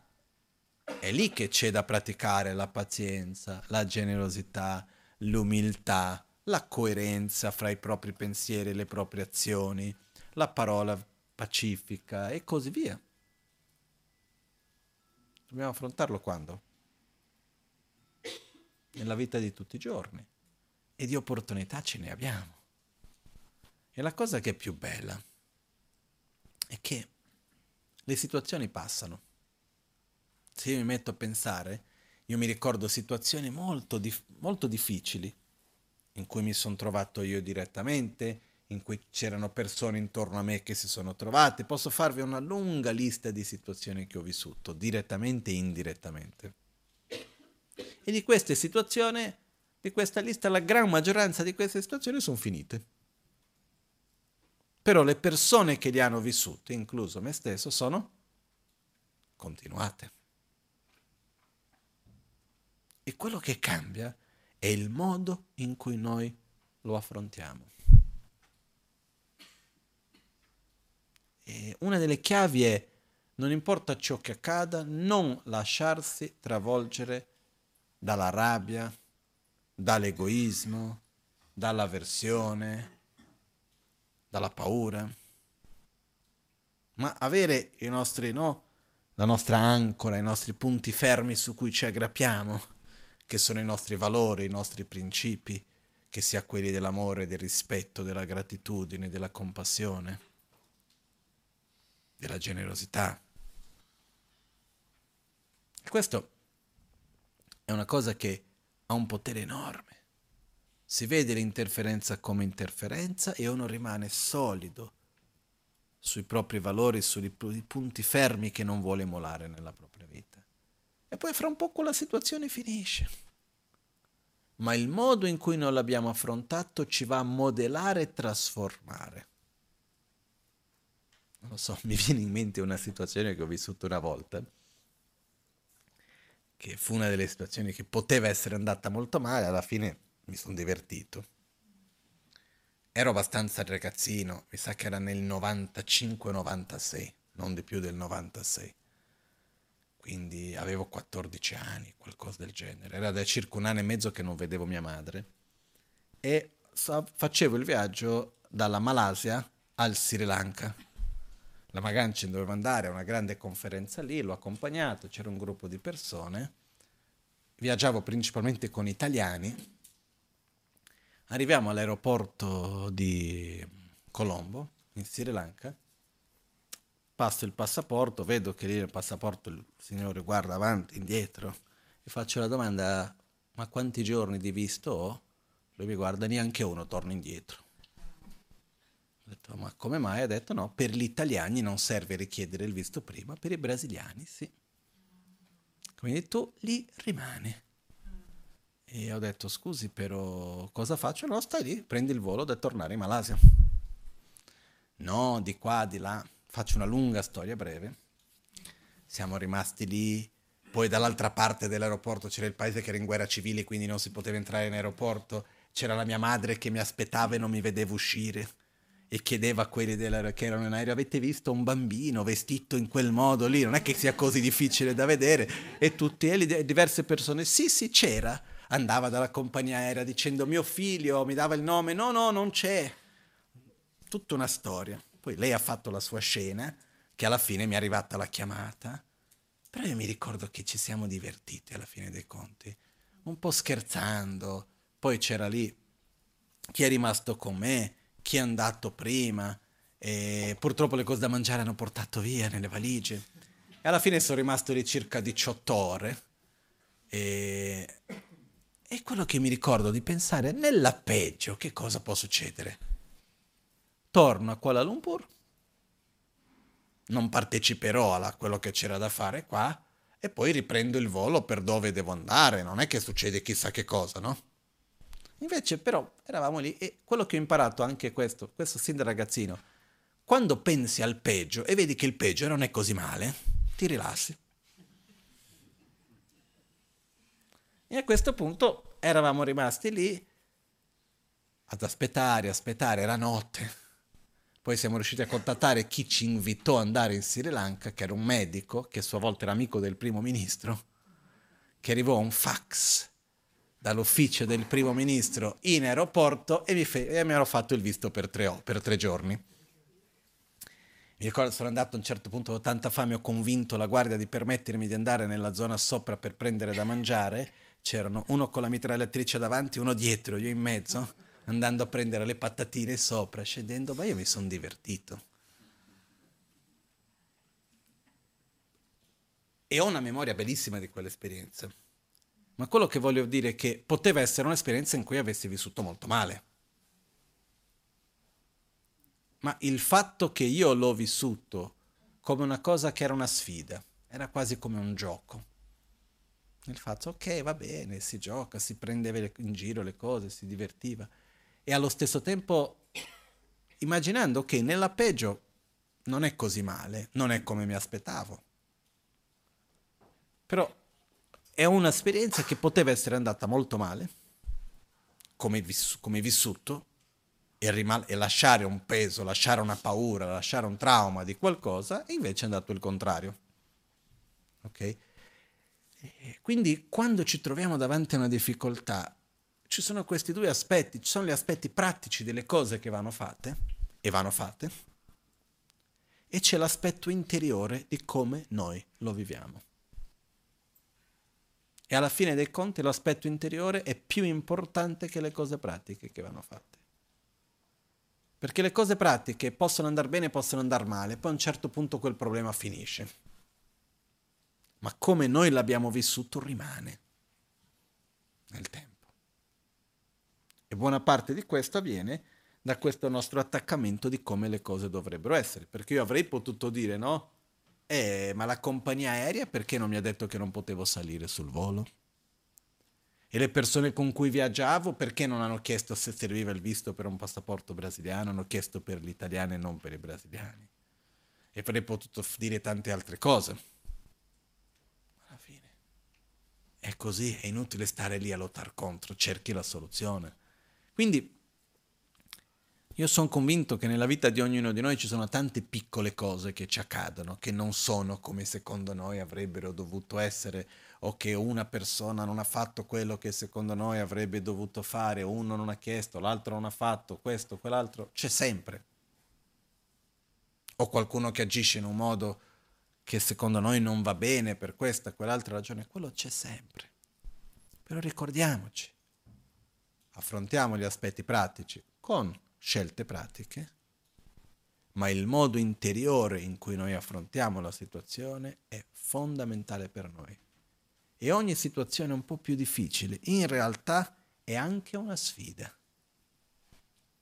È anche un momento di poter allenarci e fare una prova per vedere, ok, riesco a mantenere la pazienza o no? Riesco a generare un sentimento sincero di amore piuttosto che di gratitudine o di neutralità almeno, come riesco ad affrontarlo? Ed è lì che dobbiamo mettere in pratica quello di cui noi impariamo e parliamo tante volte. Ok? E questo ci porta anche a non aver tanta paura delle situazioni difficili. Io almeno ho una mia teoria che può sembrare un po' strana, ma però almeno per me funziona. Uno dei modi per eliminare la paura di qualcosa e sviluppare la certezza di essa. Mi spiego meglio. Ah, e se qualcosa va male? No, andrà male. Non c'è il se. Quindi uno si prepara prima, si toglie quell'immagine idealizzata. Quindi dice sì, c'è qualcosa che non andrà, sicuramente qualcosa andrà male, comincia un nuovo lavoro e se qualcosa non va bene, sicuramente qualcosa non andrà bene. Esattamente cosa, dove, non lo so. C'è un rapporto con un'altra persona e se a quel certo momento c'è un problema, sicuramente ci sarà. Perciò, in qualche modo, uno vede che il problema c'è, le difficoltà ci sarà e uno lascia andare quell'attaccamento all'immagine idealizzata che tutto deve andare bene e a questo punto, quando c'è qualcosa, la vedi, gli sorridi e l'affronti. Questo viene anche chiamato in certi testi lo sforzo o la pazienza, dipende due approcci un po' diversi, simile all'armatura. Quando si va in guerra, un soldato va in battaglia. Perché si mette l'armatura? Perché è bella? Perché sa che prenderà dei colpi. Lui sa già che prenderà dei colpi. Quindi non è che il soldato va in battaglia, il primo colpo che prende scappa. Ah, ho preso un colpo. Lui si prepara già a prendere dei colpi. No? Per quello che si mette l'armatura. Similmente, quando andiamo in una situazione, immaginiamo già che ci saranno le difficoltà prima. E la cosa che c'è anche è che quando immagini il peggio, quello che accade non è così male.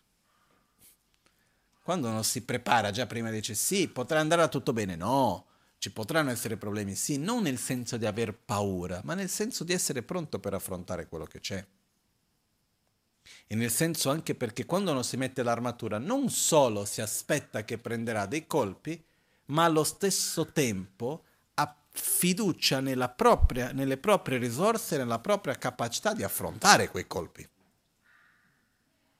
Perché se io non ho fiducia nella mia capacità di affrontare quel colpo, non vado neanche in battaglia. Quindi quando io mi preparo, in realtà io vado a riconnettermi con le mie risorse, con la mia capacità di affrontare quello. Quindi ci saranno delle difficoltà? Sì, però ho i mezzi per affrontarle. E questo ci dà una certa fiducia, ci dà un sentimento anche più di benessere. E per concludere questo, si ritorna al punto di partenza, ossia passiamo dalle interferenze, riconosciamo le interferenze come interferenze. Questo ricordo è un termine importante, qualcosa che dobbiamo ricordarci, vedere le interferenze come interferenze e non come qualcosa da seguire. Ok? Mm. Potrei fare mille esempi, però non è il caso adesso. Stiamo facendo qualcosa, c'è un qualcosa che non permette quello, affrontiamo quello come interferenza da fermare, non come qualcosa da seguire. Ok? C'è un buon rapporto fra di noi, siamo in un momento di armonia, stiamo bene, succede qualcosina, si perde quell'armonia. È un'interferenza. Non è un qualcosa da seguire. Quindi non va nutrito va fermato, o si pacifica, o si incrementa, o si seduce, o si ferma. Però va affrontato. Ok? E l'energia va messa verso l'armonia, non nel problema in sé. Quando è che uno non vede, quando è che uno segue l'interferenza? Quando uno si lascia travolgere e prendere dalla rabbia piuttosto che dalla gelosia o da qualunque problema sia, quello diventa il centro dell'attenzione. Invece un'interferenza è un'interferenza, si supera e si va avanti. Però ritornando al punto di partenza, arriviamo al fatto che meno sono le condizioni che noi poniamo per la nostra felicità, più felici siamo.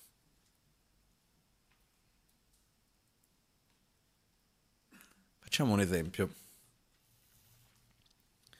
Avete mai imposto come condizione per la vostra propria felicità il comportamento delle persone che vi stanno intorno?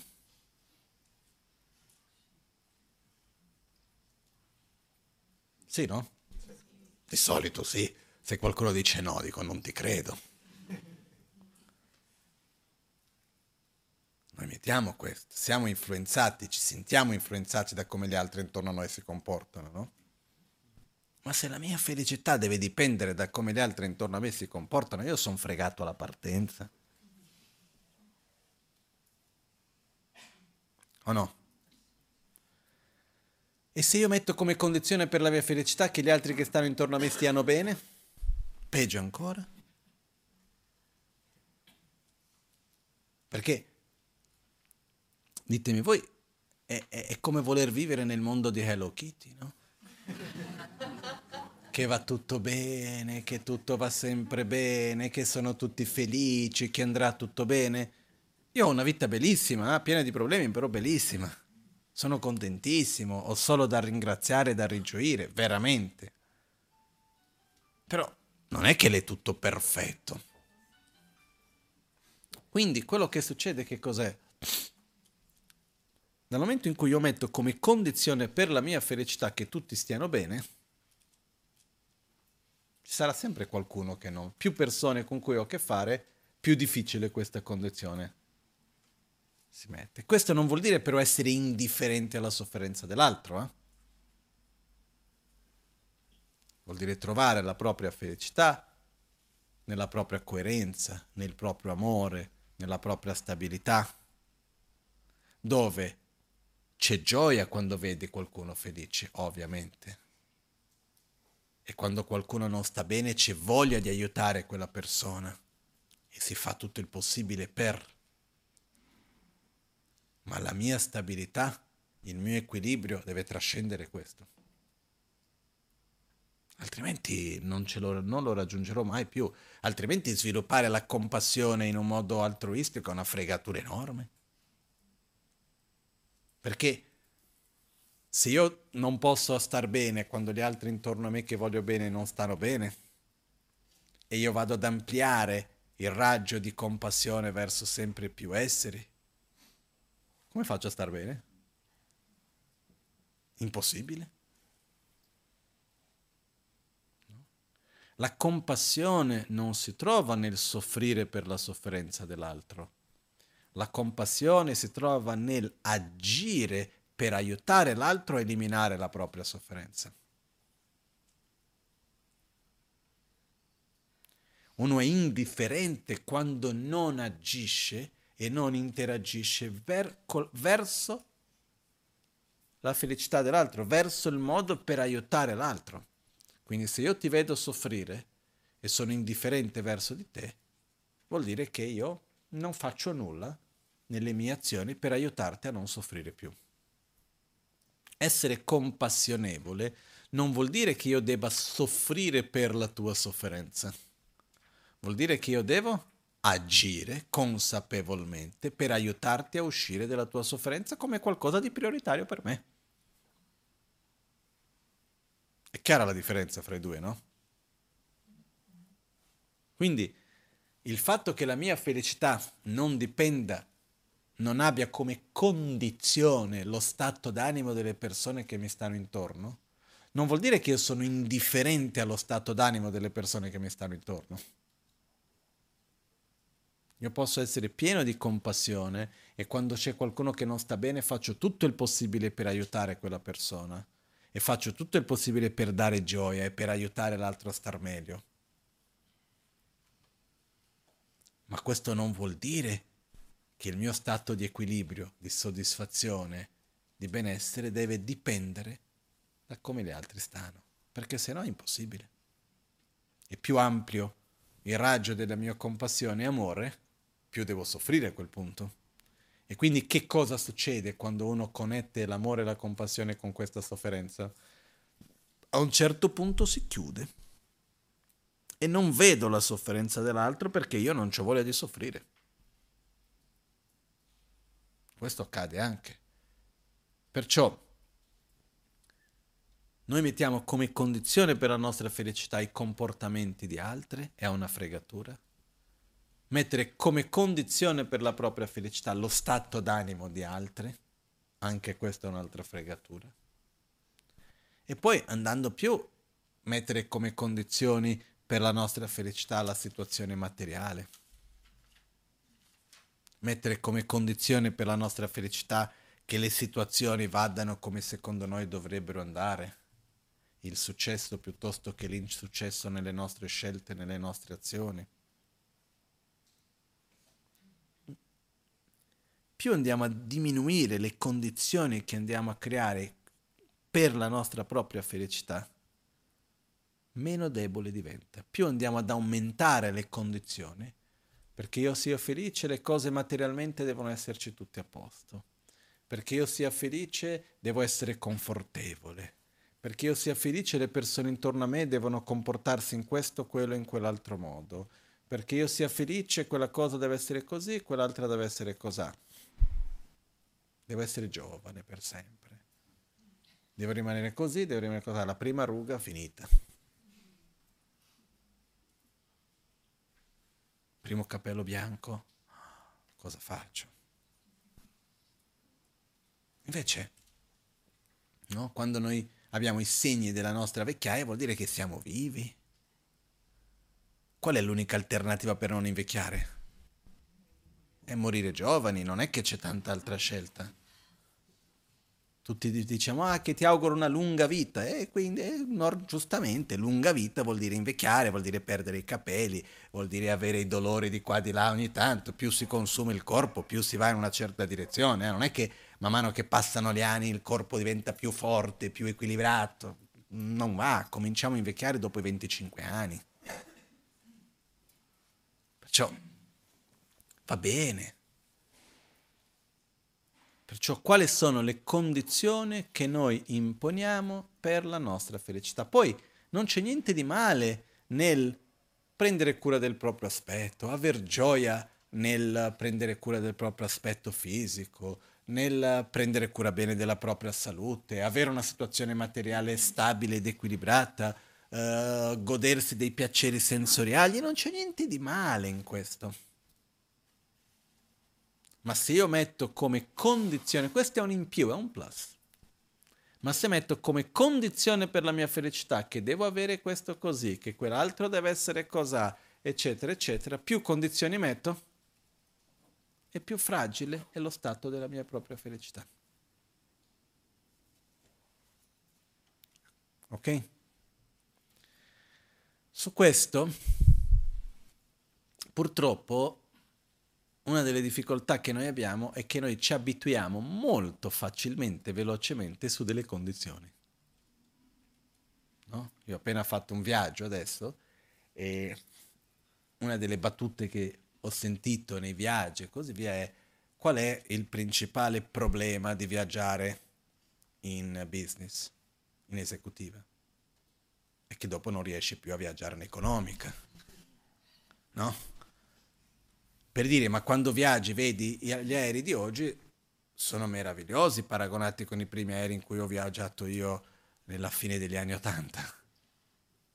C'è un cambiamento enorme, poi si vada a paragonare con i viaggi in pullman che ho fatto, è una meraviglia. No? È tutta una questione di paragone. Perciò, alla fine dei conti, Gran parte della condizione della nostra felicità dipende dalla nostra mente. Felice è colui o colei che si permette di essere felice, che sa di essere felice. E gran parte di quello che noi abbiamo, gran parte della nostra felicità o della nostra sofferenza proviene dalla soddisfazione o dall'insoddisfazione. E che cosa determina che siamo soddisfatti o siamo insoddisfatti. Non è quanto abbiamo, ma che valore diamo a ciò che abbiamo. Perché uno non ottiene la soddisfazione ottenendo di più. Non so se avete mai provato a essere più soddisfatti avendo più cose, ricevendo più attenzione, perché non è semplicemente una questione materiale, uno si innamora di qualcun altro, all'inizio quella persona ti, ti guarda così, ah che bello, mi ha guardato, tutto il giorno contento. Dopo di un po' più sguardi, mi ha toccato, ah che bello. Dopo di un po' lì tutti i giorni che cucina per te, non basta. Piuttosto che qualun, tante altre cose, per avere mille esempi, eh, per gli uomini, per le donne, per in ogni modo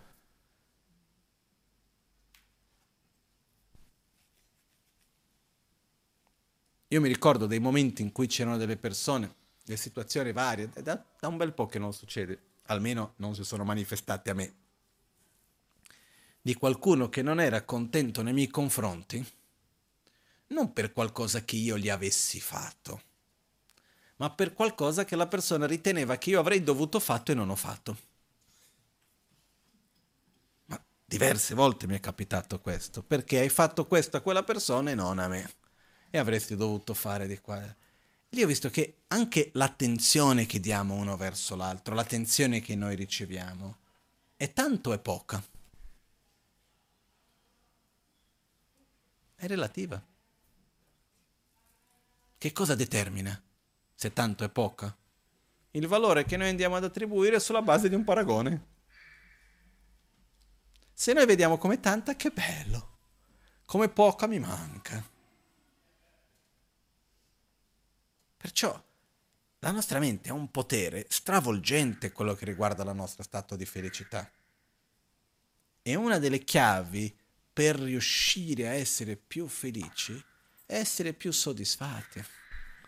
E per essere più soddisfatti dobbiamo ringra- ringraziare di più, rigioire di più di quello che c'è, vedere l'atto mezzo pieno, non il mezzo vuoto. Smetterci di lamentarci non andare in conflitto per ogni cosa che ci accade. No? Adesso sono appena tornato dal Nepal. Per chi è stato in Nepal, una delle cose, parlando con diverse persone, ho detto qual è la cosa più bella di questo viaggio che avete fatto? E ci sono luoghi meravigliosi, persone incredibili che abbiamo incontrato, veramente un viaggio molto molto bello. ci saranno altri anche in futuro, quello che diverse persone hanno detto, la cosa più bella fra tutto è il popolo. Perché i nepalesi hanno questa qualità meravigliosa di una dolcezza come popolo che si manifesta, uno dei luoghi in cui si manifesta con più chiarezza è nel traffico. Perché c'è questo traffico che è veramente caotico e ogni tanto succede che due macchine si scontrano. Le macchine si scontrano, si fanno così. Si sorridono, namaste e vanno avanti. Eh? E non, non vedi mai due che litigano, mai. E non è che non ci sono scontri, cose che succedono, mai. E noi veniamo da una realtà un po' diversa, dove abbiamo uno, lo sport nazionale, che è lamentarsi e criticare. Quando abbiamo su tanti aspetti delle condizioni meravigliose. Comunque è quella cosa, ah che bello, però. C'è un proverbio in tibetano, che adesso non me lo ricordo di preciso, che dice, qualunque cosa dice prima del però non vale a nulla. ah, il bello il posto dove stiamo, tu sei molto gentile di qua, però basta, non vale nulla di quello che è stato detto prima. Lo distruggiamo con quel però. Invece rigioire, ringraziare, vedere bene quello che abbiamo e dire wow, che bello che c'è questo, che bello che c'è quell'altro. Abbiamo delle condizioni veramente meravigliose e dobbiamo permetterci di essere felici, permetterci di star bene. Per fare questo ringraziare di più, lamentarci di meno, creare meno condizioni per la nostra felicità, essere più umile dinanzi alla realtà, imporre di meno le nostre condizioni per essere felici. È un po' come quella cosa, stai viaggiando, c'è un ritardo. Di solito qual è la reazione? Non rimane male? Non so, 10 ore di ritardo. Ma cosa faccio? Vivi la vita. Che sei seduto in un aereo o in un pullman, che sei seduto in un aeroporto ad aspettare, che c'è lì. Non è che sei lì a fare 12 ore di lavori forzati o passare la fame. Non è il luogo più comodo, io preferisco il mio letto mille volte. Però cosa c'è da fare? C'è da vivere la vita. C'è da incontrare persone, vivere le situazioni, respirare, affrontare le cose nel meglio delle capacità che uno ha. E non rimanere lì bloccato male perché non è... Perché... No, basta, no? Questo è, però dipende da un atteggiamento nostro. Ricordiamoci, siamo fatti di abitudini. È una questione di abitudini. Io ho visto in me stesso. Io sono uno che all'inizio non mi lamentavo mai. Poi ho visto che ci è voluto un attimo. Eh? Cominci subito, ti lamenti un po', vedi che l'altro lamenta per creare connessione con l'altro lamenti anche te. E quando hai visto sei da solo senza l'altro ti stai lamentando. Invece no, invece no. Dobbiamo veramente stare attenti su questo. Se vogliamo star bene, poi se vogliamo soffrire è un altro discorso. Ogni tanto mi sembra, non lo so perché, ma ho quell'immagine di quando ero bambino c'era un cartone animato che si chiamava La Corsa Pazza, qualcosa del genere. No? In Brasile si chiamava Corrida Maluca, che era una sorta di corsa con dei mezzi strani. E l'immagine che ho di quella roba lì era che è come se uno più fa lo sforzo per arrivare per primo, più arriva per ultimo. È un po' quella cosa lì, no? Certe volte mi sembra come, sì, è vero che tutti vogliamo essere felici, però sembra che facciamo la competizione di chi riesce a soffrire di più. Sembra che facciamo appositamente certe cose, quando lo sappiamo, quindi Smettiamo di lamentarci, smettiamo un po' di criticare, cerchiamo più di rigioire, di vedere le cose belle che ci sono, di prenderci cura dei problemi. Non, è, non vuol dire fregarcene e far finta che non ci sono. Però quello che io vedo spesso è l'opposto. È ci lamentiamo dei problemi e mettiamo le mani in alto. Ah, ma non dipende da me.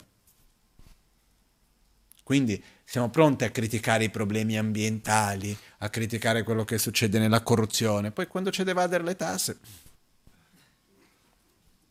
se posso. Non parlo per tutti, eh, ma per tanti. Quando c'è da l'ambiente di qua, di là, ma quando vado a comprare qualcosa, eh, quello sì è più ecologico, però sai, quell'altro lì è più comodo. Non c'è da criticare le altre, c'è da vivere con coerenza e fare quello che noi riteniamo che è giusto nella nostra vita di tutti i giorni, con gioia. Perché veramente la vita passa. Quando abbiamo visto è andata. Eh? Non so, 2022 è andato così, no? Almeno per me. 2023, fra un po' è Natale. Più o meno ci siamo già quasi, eh? Perciò, quando vediamo il tempo passa in una velocità, non, non, abbiamo tempo da perdere con lamentele di qua e problemi di là e perché questo e perché quell'altro. Un po' di gioia, no? Mettiamoci, permettiamoci di essere felici.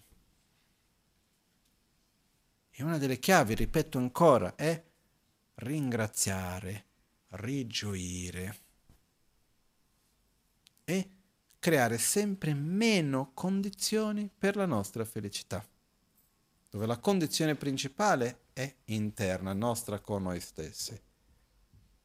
Sono i nostri comportamenti, il nostro atteggiamento verso il mondo, verso se stessi, ma sempre diminuire le condizioni esterne. Poi ricordiamoci che per il quanto facciamo sforzo per star bene, ogni tanto stiamo male.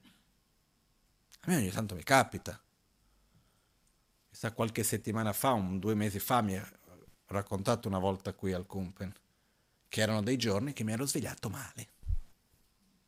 E cosa fai quando ti svegli male? Incolpi il mondo. Meglio di no.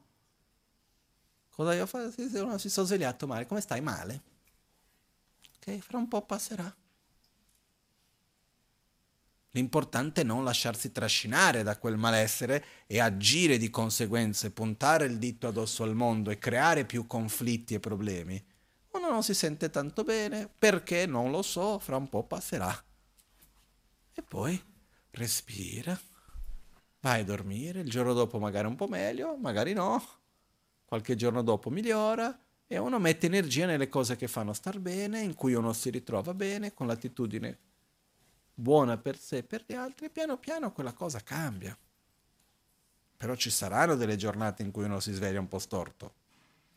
Naturalmente, per fortuna a un certo punto uno va a dormire. No? E quindi e va tutto bene. Ok? Però ripeto ancora, cerchiamo di rigioire, cerchiamo di... Che bello, di ringraziare perché abbiamo tanto da rigioire, tanto da ringraziare, tantissimo.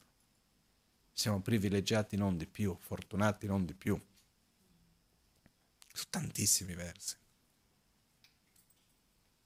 Perciò dipende da noi permetterci di vivere bene o meno. E poi per fortuna anche la gioia influenza, quando è autentica. Questo lo possiamo fare.